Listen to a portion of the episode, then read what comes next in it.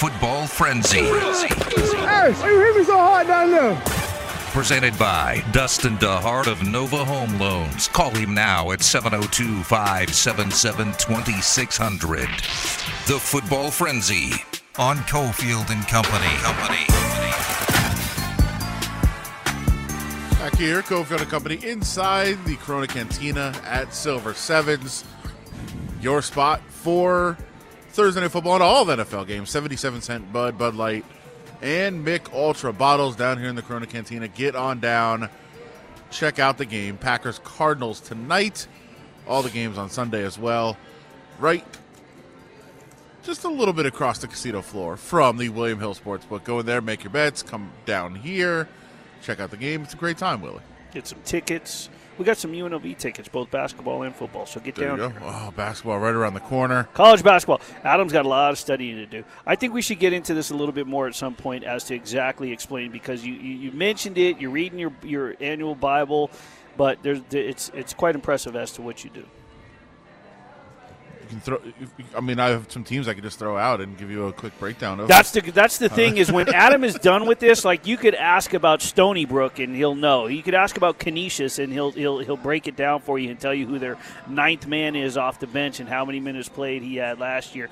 I mean, it's it's it's it's pretty impressive. And you're and close, then, but Canisius, uh, I believe, will finish last in the Metro Atlantic. Mm-hmm. So I didn't do a report on them because I don't care. Oh. I only care about, like, the top. Iona? It's like the top sixty-seven. Oh, Iona's going to run away with that league. Uh, but you did mention Stony Brook. Yeah. I have them at uh, twenty-one wins. They're very good, very good offensively. No size, so they might get beat on the glass. Uh, defensively, they were a disaster last year. They think they're going to be better this year. They brought in some key transfers. Um, now, let me ask you a question. Media picked oh. them first in the league. Uh, Athlon Sports picked them fourth. Blue Ribbon picked them third. Could be okay. You have your apps. You, you bet on the you bet on the apps. College basketball obviously is, is is tremendously fun to handicap and to bet on, especially if you can zero in every year on one of the mid majors or even the mid mid majors. What is one of your favorite mid mid majors, the small ones? To to oh, I love Big Sky basketball. Do you? I do love too. Big Sky basketball and Ivy. I've always talked about the Ivy League being. Yeah. Um, you know, near and dear to my heart for sure. Uh, Big Sky, you know who's going to win that league easily? Is it Southern Utah with Todd Simons? It's Todd Simons' Southern Utah team. The Thunderbirds? Man, they're good. Yeah. They are good. They, you know, they've become, they've sort of become the, uh, the the nineties, early two thousands, like the Northern Arizona Lumberjacks that was once coached by Mike Adris, the former Gorman coach from way back when. Um, When Northern Arizona was always a team to reckon with in that in that conference. Now I'm going to say they're like Northern Arizona had a quick run. Weber State was pretty dominant for a while. Montana had a good run too. I'm going to say as long. Well, here's the thing: Todd Simon will not be at Southern Utah very long. I know he loves it there, but he's going to move on.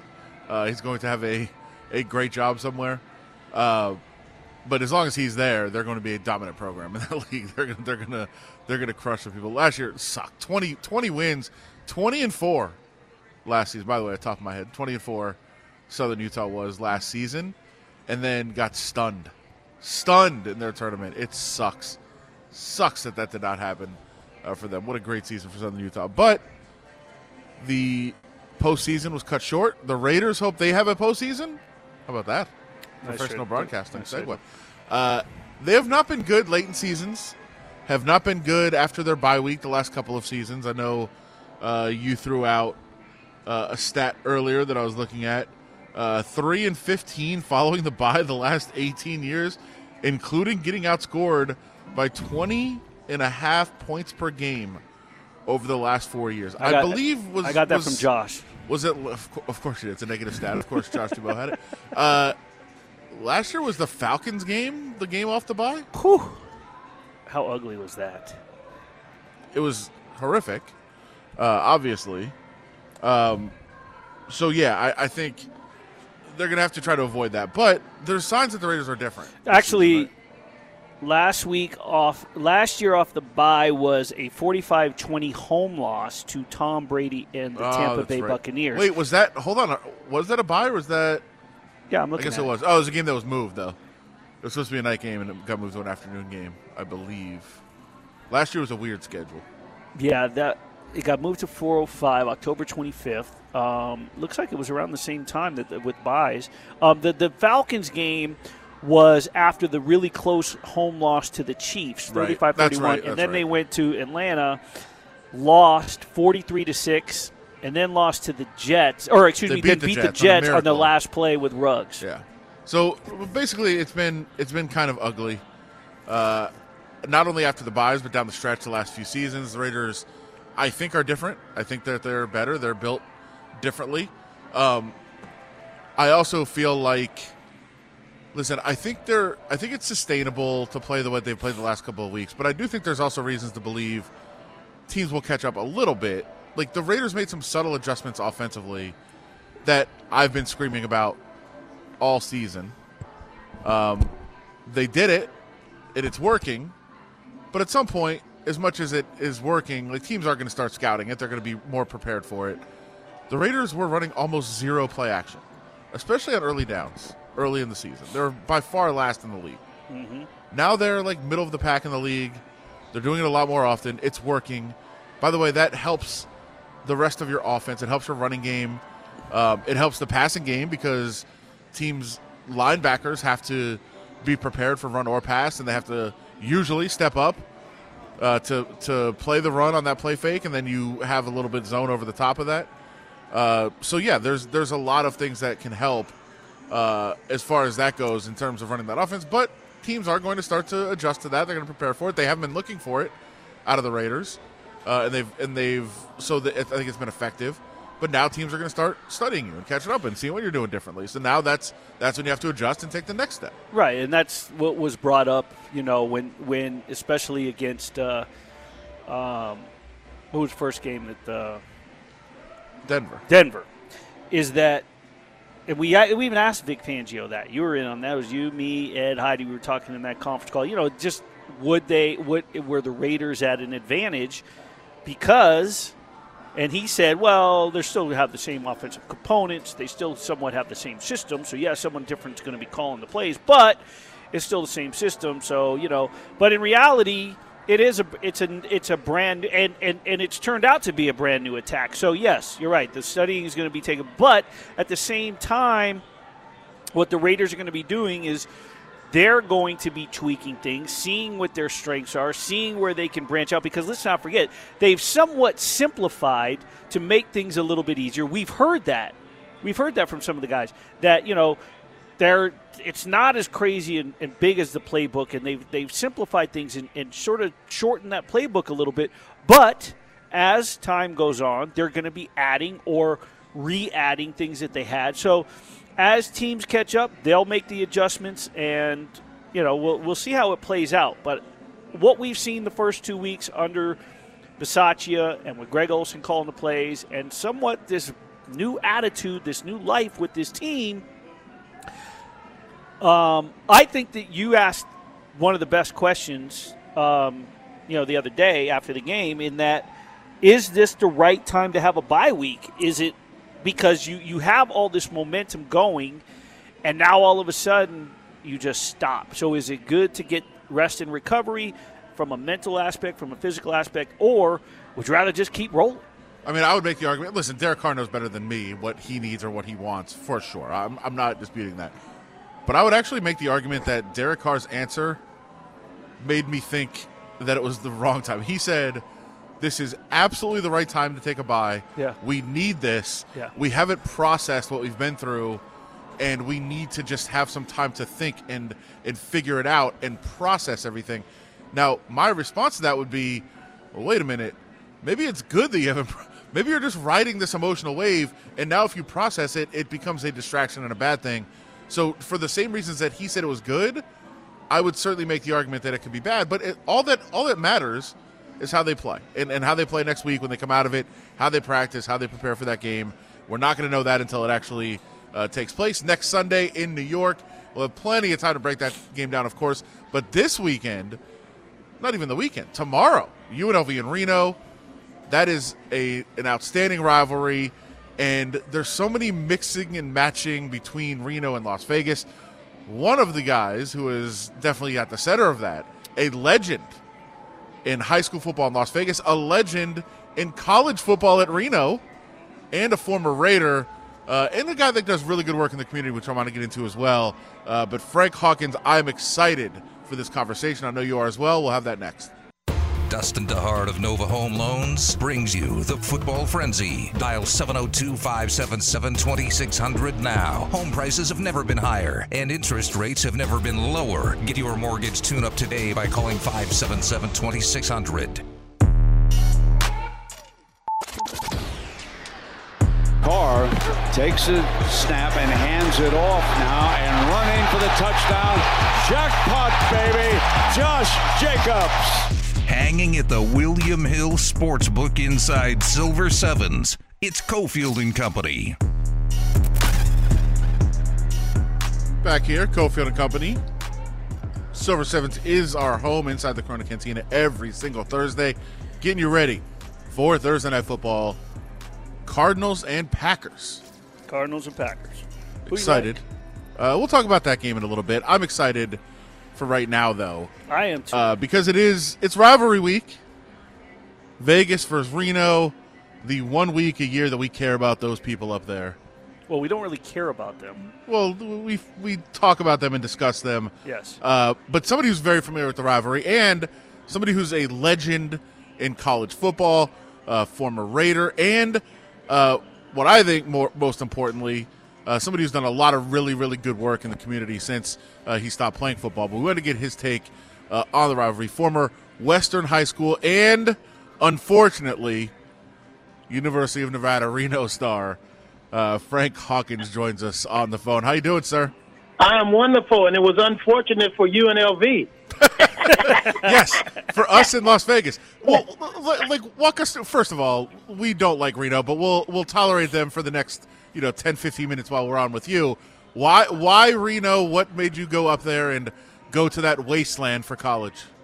Well, you know, that's the only place in the state where we graduate our athletes, number one. Num- number two, you know, they played dirty tricks on the local guys. They didn't want to give them a scholarship until they decided how many out-of-state guys they could get. So they told me that U N L V was going to do that, and I was a two-time state champion wrestler. So the U N L V came and said, we want you to wrestle and play football at the last minute.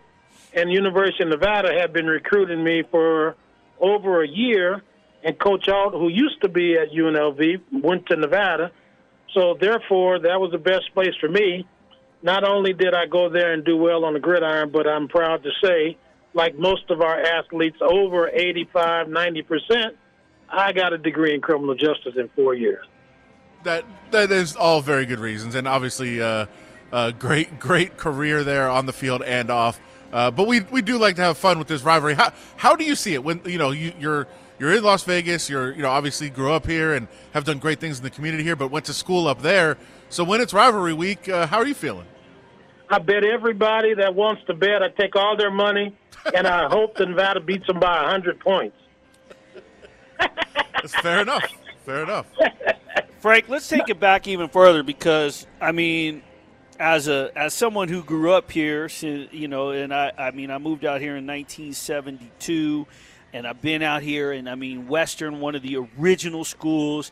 If I'm not mistaken, you may have been a senior or a junior when uh, a, a, a friend of the show's father went to Western, Stormy Buonantani, uh, her father, Rich. Did you go to school, Rich? Uh, I do not remember the name, Buonantani. That Buonantani. Name is familiar, though. I know the name. I'm not sure why, but I don't remember from high school. Okay, I'll tell you. I'll tell you off the air why he's familiar to you. But, uh, but anyway, Western High School, one of the originals, um, and you've seen this town grow. I mean, we could talk about how the town has grown from, you know, in terms of uh, college athletics to becoming a pro sports town. How uh, so many different things with this town. You being a city councilman and and being involved with the housing authority and the N double A C P and the growth. But let's start with high school sports in terms of when back in the day when we remember ten high schools and yeah. when the powers that be, Western, Gorman, or excuse me, before Gorman became this power, Valley, Shap, there were certain sp- places you wanted to be. You went to school at, at Western, where one of the greatest college ba- or high school basketball coach Joe Stein was at. When you look, when you look at where we're at today, just talk a little bit about the growth in in the in in what this town's become in terms of producing athletes in every sport for the next level. Yeah, so I, I remember growing up, and Lionel Hollins um, was a, a big, huge name here. Lee White, a Lee big, White, huge name here. Yep. Uh, New York Jets, uh, Super Bowl. So uh, growing up, we had tons and tons of role models, uh, but I think in my era, in the seventies, uh, we saw so many of them guys start to go to bigger schools and then on to the pros. I mean, we've probably had, uh, if I say five, we've had fifteen uh, since my since high school in the seventies that have gone on to play uh, pro football. You know, you got Gerald Riggs, uh, myself, oh yeah, Bonanza. And and then it, it was not just football. Then it became baseball. Yeah. Then then and and be, while football, basketball. Um, you know, you got Sam Smith and uh, his brother. It's just, but but I don't know what drove the athletes or the young guys. I know sports in the in the community's always been a big supporter of youth sports, but. Uh, Sending young people to the pros, and it's even more so now. I mean, Gorman is like a meal uh, for sending kids on to college and then on to the pros. But I think it's just, you know, the way uh, the town is, the, the fact that uh, everybody used to know everybody. Not so sure how that is now. Uh, but back in my day, again, Doc Romeo, you know, he was a doctor for Gorman, but he was everybody's doctor. Yep. Uh, and so it was a big family. And I uh, see David, David Hum played at Gorman and went on to the pros. Nick Sin, uh, um, Sinline, not not Nick, uh, Robert Sinline, who I played with in high school, who went on to the pros. Uh, it's just, it's, it you know, it keeps going on and on and on. Yeah, there's some legendary names, coaching names that are still around in in the community, and. And I don't think that people realize, like, they're still doing things on the outside, like, very quietly and sort of guiding. And, uh, like, you mentioned Doc Romeo. Like, I see his son Cheech Romeo at all the yeah, U N L V Cheech. events. Yeah, of course, Cheech, right? And then, like, yep. Elton Ebar from Chaparral days. I mean, um, the Gerber brothers, so on and so forth. There's still yep. so – Jim Allen, I see. It's always oh, funny because wow. we're, we're at Allegiant Stadium, you know, during the games, and Jim works with official scores. And I always tell people, I point – him out as he walked by. I go, that is one of the greatest co- uh, high school basketball coaches in this. He was very instrumental yeah. in A A U basketball, in bringing it here when it was the likes of Ron Montoya, Jim Allen, Larry McKay, long before Sonny Vaccaro brought Nike. Those guys right. are the re- John Farrell, who was at Las Vegas High School.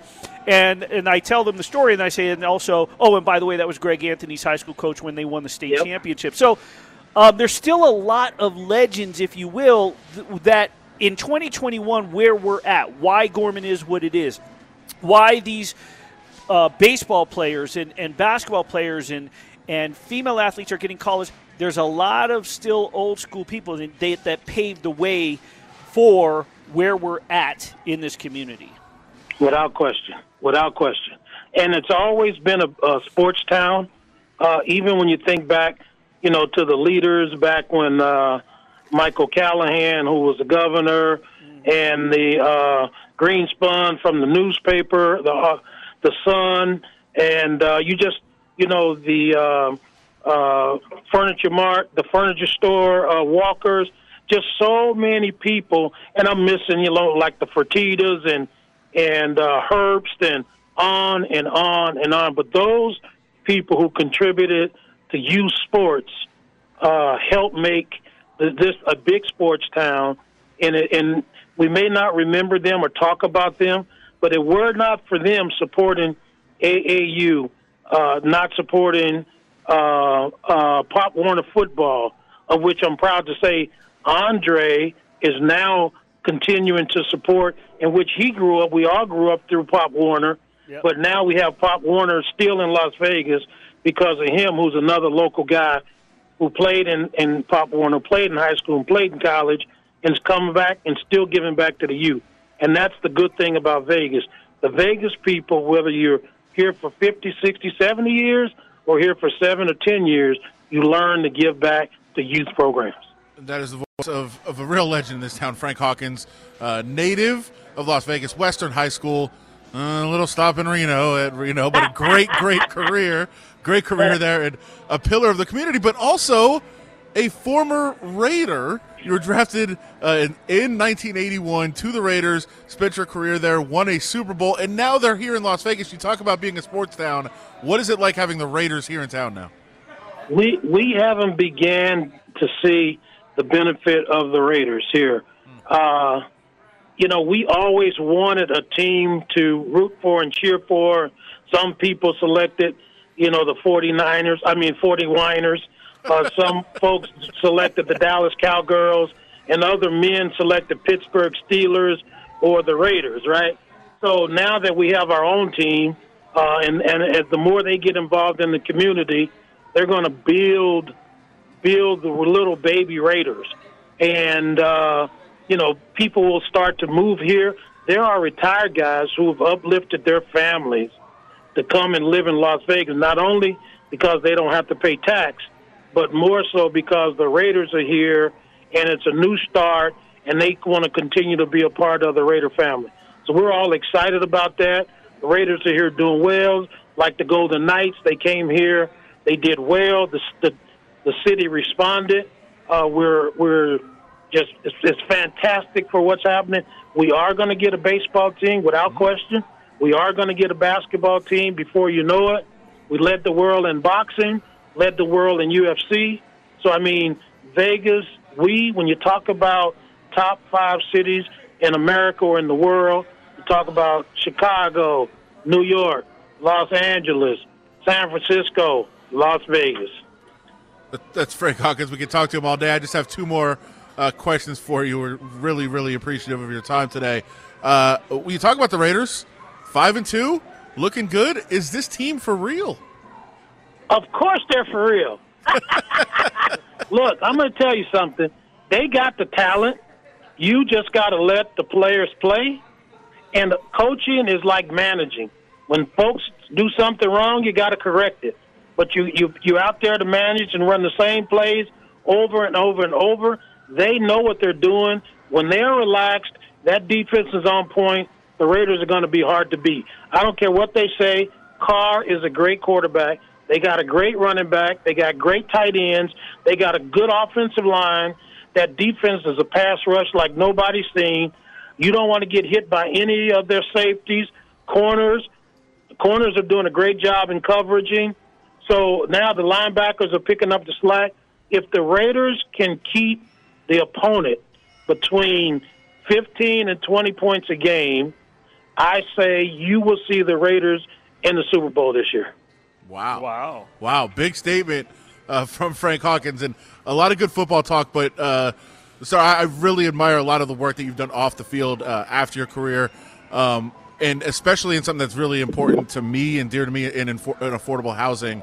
Uh, so why was it so important for you uh, to, to dedicate kind of the rest of your life to the community after you were done playing? Well, th- thank you for asking me that. I mean, the good Lord has been good to me, and I've been able to be successful at everything I've done. And the one thing that I recognized as a kid growing up, that uh, it looked like everything was the same until we left our neighborhoods. And I made a commitment when I was a young kid that if I was ever successful enough and had anything to give back, that I'd do all I could to try to make my community and Las Vegas a better, a better place. And, uh, you know, after retiring and being on the city council and learning the ropes and being success, successful in business, you know, that's where I wanted to focus. And we built over a couple thousand apartments, you know, over seven, eight hundred single-family homes. Uh, we have a couple of new projects starting. We rehabbed hundreds of houses, and and that's what it's all about. Too much is given, uh, much is required. And I want to do my part. And I have a little voicemail on my phone that says, what have you done to make the world a better place today? Even if that's smiling at somebody or giving a hand up or a gesture, that's what it's all about. We, we must work together to make the world a better place. Frank, I just, I mean, and, and I can vouch for that because I know when I was starting my journalism career over at the Las Vegas Sentinel-Voice with uh, the Browns, Ed and Betty, the Colonel, and, of course, Ramon Savoy and Lee and them, and, uh, and you were in your term at the council, and just so much, so many things that you did uh, for hi- the historic West Side. And especially after the Rodney King riots, I remember how you brought a lot of people together in rebuilding things. So um, just a big appreciation because of what you did in that community. It allows me to, you know, further my career. I'll yep. never forget one forum that we were at. I'll never forget this. Um, we were at Doolittle, and You, I think you had, you, I don't know if you organized it, but you were definitely on, we were, were all out there at Doolittle for a forum just talking about the media and its and its role and why it was important, and it was K C E P, and it was Las Vegas Sentinel-Voice, so on and so forth, and um, somebody rec- somebody saw me up on the stage, and were like, well, what's he doing up there? Obviously, because I wasn't black, and I'll never forget, Zen Jadun said, uh, that's Willie Ramirez. Uh, shake the tree, shake the tree. We're all from the same family, and, and you have my back. And it said, uh, "Yeah, every from the, everyone from the Sentinel Voice is welcome." So I don't know if you remember that incident, but I actually do, and it was a great forum. And just, just so I appreciate everything that you've always done, um, especially in that community, because, like I said, uh, that's where I got my start. Well, look, if there's anything I can do for you guys at any time, please feel free to call me. I'd Anything that I can do to help.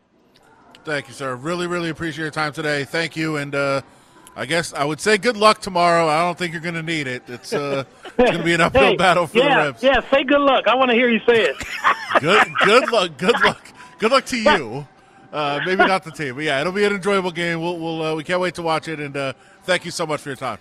All right, appreciate you guys. Thanks, good luck now. Talk you to you, Frank Hawkins. Great, great stuff. We'll be back. Uh, recap what we just talked about and uh, start to look ahead. U N L V and Reno tomorrow. Silver sevens N F L Special. Two twenty-two ounce drafts, two hot dogs, and two bags of chips for just seven dollars and seventy-seven cents. Live from the William Hill Sportsbook at Silver sevens Hotel and Casino, it's Cofield and Company. It is Cofield and Company on this Thursday. Huh. Willie having conversations with everybody. He just the, the show doesn't stop.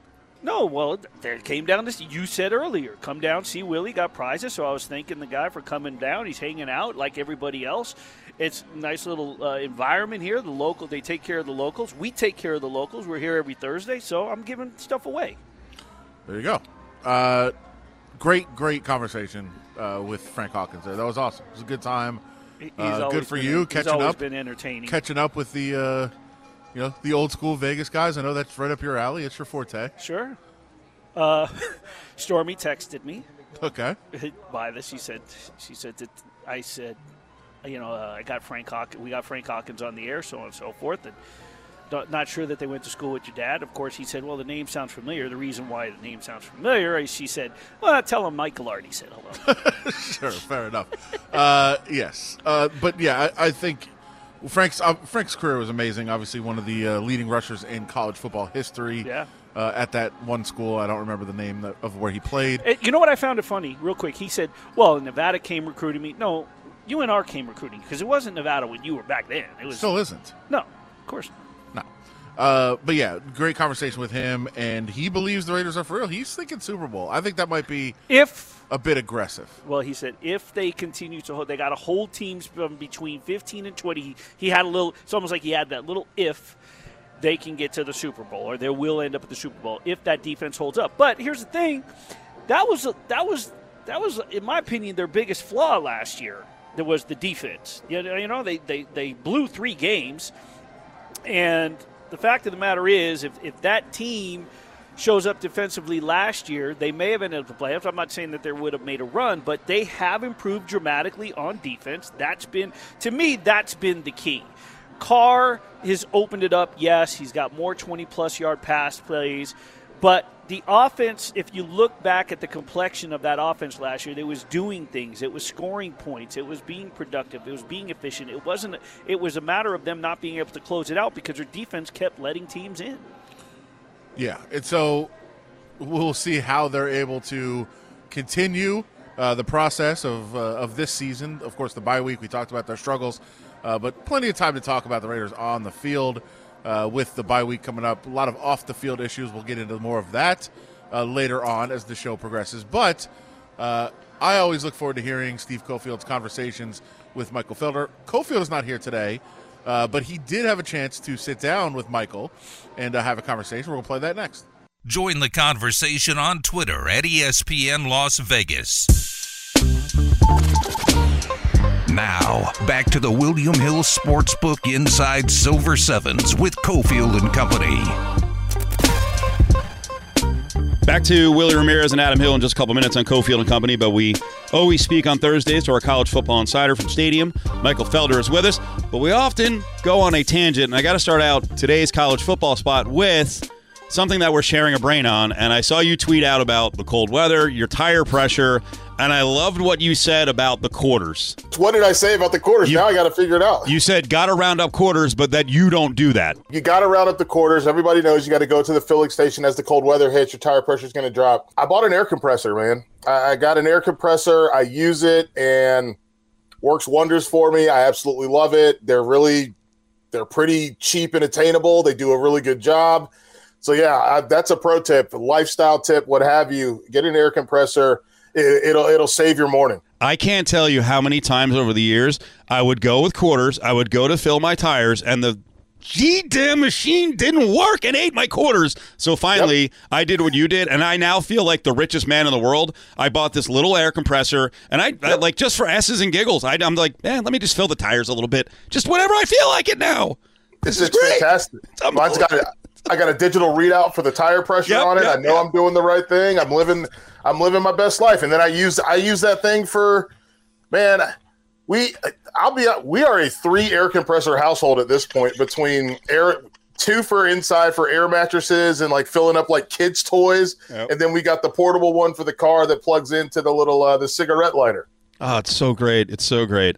All right, well, bad news to get to, or maybe it's good news yeah. in the future. Texas Tech actually got rid of Matt Wells. I wanted to ask you because, like, I'm aware of different college football markets and have, a, you know, a decent um, knowledge of this. Is Texas Tech a good job? No. No. And that's no disrespect to them, but yeah. the reality of it is, like, with the exception of – I mean, I think you're, we're looking at Mississippi State. We're looking at, at, at Washington State. Uh, those are the jobs. That, that's what they're on par with, right? Like, I don't even think the A C C has any jobs that fit into that category in terms of location and access. I don't think the S E C has any that fit in that in terms of location or access. And uh, Arkansas maybe, but I think Arkansas is still a better job because you do still have that that that Louisiana and and and um, it's it's easy. Let's put it this way. It's easier to get to Dallas or New Orleans from Fayetteville, Arkansas, than it is to get to Houston and Dallas from Lubbock. And yep. I think that's one of the big parts. And then you don't have anything on the other side because on the other side, Arkansas also has Tennessee. And they've got Mississippi. They all got players there. So they've got guys. On the other side of, of Lubbock is New Mexico. And both of those schools are already having their own problems. And that state's not one that produces a ton in terms of football. So, yeah, it's a, it's a it's what we usually call like a remote job, right, or an outpost job. It's why people with um, interesting personalities have generally trended to that situation. Uh, a guy that coached it, wow, Mike Lee, I didn't even realize this until now. He's coached at all three of those places that I mentioned, Starkville, Lubbock, and Pullman. So yeah, it's it'll go. be interesting to see who they it'll be interesting to see who they hire. Do they go down kind of that family pipeline with Sonny Dykes? His dad, Spike Dykes, obviously was a coach there for a long time. Uh, or do they do they look at you know Jeff Traylor, who's at U T S A? Do they look at Dana Dimmel, who's at U T E P? Do like how they approach this is going to be pretty interesting. Yeah, I would wait if I were Traylor, and I'll, I'll give you the other guy I saw on a list on uh, one story. And that's Jay Norvell. Uh, U N L V's playing Nevada. It's actually a very under-the-radar rivalry, really good rivalry. Yeah. Um, U N L V's on the wrong side of it right now. But Jay Norvell is pushing sixty. Um, mm-hmm. If I were Jay Norvell, I, I might go to Texas Tech if I got one of those monster buyouts. You know, like, hey, three yep. years in, hey, I'm going to get seventeen million dollars. But I don't know if that would be the Power Five job I would jump to. Well, that's the thing, but because I've seen Jay Norvell's name also bandied about with respect to Washington State, and two very similar jobs. So I, I, I think for him, he's living in a world of when is it going to happen for me? Yep. And so maybe you have to take that job. And that's one of those things that we talk about with, with different coaches where everybody isn't afforded always the same opportunities, uh, depending on whether it's the politics or the administration or whatever. It's a situation where some guys have to take – you got to take that job. And so if it comes through at the end of the season, and they're having a really strong year, and, and obviously this past week was a little bit of a battle. It didn't go the way they wanted it to go, but it was a, it was a good game. It was a good football game. Uh, Carson Strong's probably going to end up being a first-round draft pick. Like you, that's one of those things where you're like, you know what? I've got to take this job. I think it's very similar to um, P J Fleck and the Minnesota job. Was the Minnesota job maybe the best job for him? Probably not, but it's the job that was on the table for him, and it's the one that he took because it, it kept him still kind of in relative this, the relative same space where he was good at recruiting, well-known, well-respected, well-liked. And so I think from Reno to, to Lubbock, I think you're still going to be able to recruit a large swath of that same space. New coach, right? So Wells is out. Texas Tech's getting twenty against Oklahoma. The question now is, is Oklahoma going to start humming here and annihilating people they should be beating up badly? I I am I don't think so. I think that the, the big thing for me is, and we saw it obviously in the Kansas game, but we, we, we've seen it not just with um, Caleb Williams. We saw it with Anthony Richardson too at Florida, right? Like there's the offense becomes limited when you have these young guys in the game. And if their defense can target those limitations, now you have an op- now they have an opportunity to stay in the football game. Um, and while they are spectacular, and I will say this, I think that the play that he got the first down on was absolute garbage. Um, should not have been allowed, should not have been allowed upon review. How can you review that play and say, yep, this is the right thing? So that did really get me peeved. But at the end of the day, heads up play by him to, to get it done. You just, the officials have to deny it, not him, not try to make the play. Uh, but it, he's, he's limited in what he can do offensively and what he can do in terms of the passing game. And so there are a lot more check with me's where you'll see him get up to the line of scrimmage, fake a clap, look over to the sideline, get told what to do, and then make a play. And Kansas did a really good job of honing in on those things and, and, and then changing the picture on them. So it's not pour and stir. This is one of those things that's going to take some time uh, to simmer, and you've got to build some flavor to make it work because they still have the same offensive line issues that they had before. They still aren't sure how consistently they can run the football. Uh, do I think Texas Tech is going to be the team that takes them down? I don't I don't think so, but we also didn't think Kansas was going to play them through a four-quarter game that ultimately was a one score away from being a Kansas win uh, without that that weird play. Cofield and Company today at Silver sevens. It's uh, Michael Felder on the horn with us from Stadium at In the Bleachers on Twitter. Um, Big Ten spots. I already bet a couple of games. First one, am I an idiot for betting Penn State plus eighteen and a half against Ohio State? No, I don't think so. I think their defense is good enough to keep it tight, and I think Ohio State is – yes, they've been blowing everyone out. It's been remarkable to watch. But I also think that this is the best defense by far that they've played that was in Oregon. And Penn State gets – Ohio State, this is the best defense they played that it was in Oregon. Uh, Penn State gets things done a little bit differently than Oregon as well. Like they are a – it's not to say that Oregon's not physical because they are. They're an incredibly physical football team. But it's more to say that this is a team that their goal is to lean on you. And – we'll see what this offensive line looks like for Ohio State. We'll see what these two young running backs are able to do because the goal for them, Penn State's one of those football teams, Penn State, Iowa, Clemson, uh, they operate on these this thin margin knowing that they can't score points. And when you live life like that, your defense seems to play at an elevated level. So we'll see what that what happens. I will say this.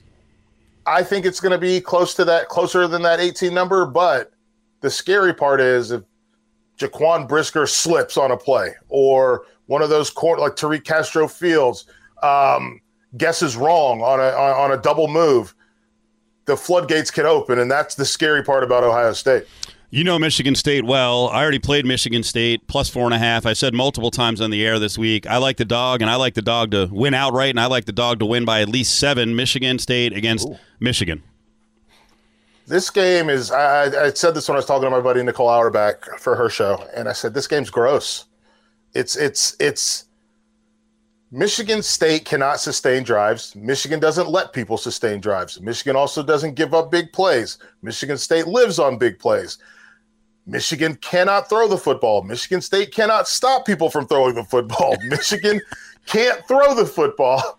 So it's going to be Michigan, excuse me, Michigan only runs the football. Michigan State's pretty good at stopping the run. So this is going to be one of those things where it's good on good and weakness on weakness. And we'll see who um, whose weakness, ultimately we'll see whose weakness prevails. Where does Michigan State get some plays against the bad Michigan passing defense or passing offense? Or does Michigan's passing offense find a way to make plays against a bad Michigan State passing defense? Like those, are, that's going to be the key to this football game. It's going to be a slugfest in the run game, both yep. sides. And does Michigan get one of those slips where Michigan State's able to create a big play? Because Jalen Naylor and, and Kenneth Walker, those guys live on big plays. They don't live on sustaining drives with Peyton Thorne. They live on explosive plays, four or five of those in a game. If they can get to five explosive, if they can get to five plays over thirty yards, then they're going to win the football game. If they don't get to that number and Michigan's able to contain them, they're going to have a really rough time in this ballgame. Michael Felder's with us. Last couple of games. Um, another one that I don't understand the line on, and you've been a not a detractor, but you've you've said pump the brakes on Georgia. I think Georgia's awesome, but like every, every analyst I've heard, I think is a prisoner of the moment. We all get caught up in like, no one can beat Georgia. Florida competed with Alabama. Two touchdown dogs in a rivalry game? I don't get this number. Well, I think the number is – well, there's a couple things at play here. I don't think people realize who Georgia's actually played. So they haven't played a dynamic offense all season long. I think Arkansas is the best offense they play, but Arkansas is by Arkansas is by no means by no means dynamic. Florida's the most dynamic offense in the S E C. Probably Alabama or Tennessee are a close second, obviously. A and M could be in the mix as well. Uh, but the dynamism with Florida is not just the two quarterbacks. It comes with their ability to and their their willingness to to run to throw and throw to run and, and make those things interchangeable principles within the offensive scheme. And I think that's going to – they're going to try to put Georgia in conflict. I feel like two touchdowns is a huge number. I would absolutely take Florida with respect to winning by two touchdowns because the other part of it is, is Georgia. What are we What are we looking at? What are we looking at with them? Do we expect them to score a ton of points? I think there's a lot of um, – one, I think the Kentucky game was a lot closer than people realized when their scoreboard watch.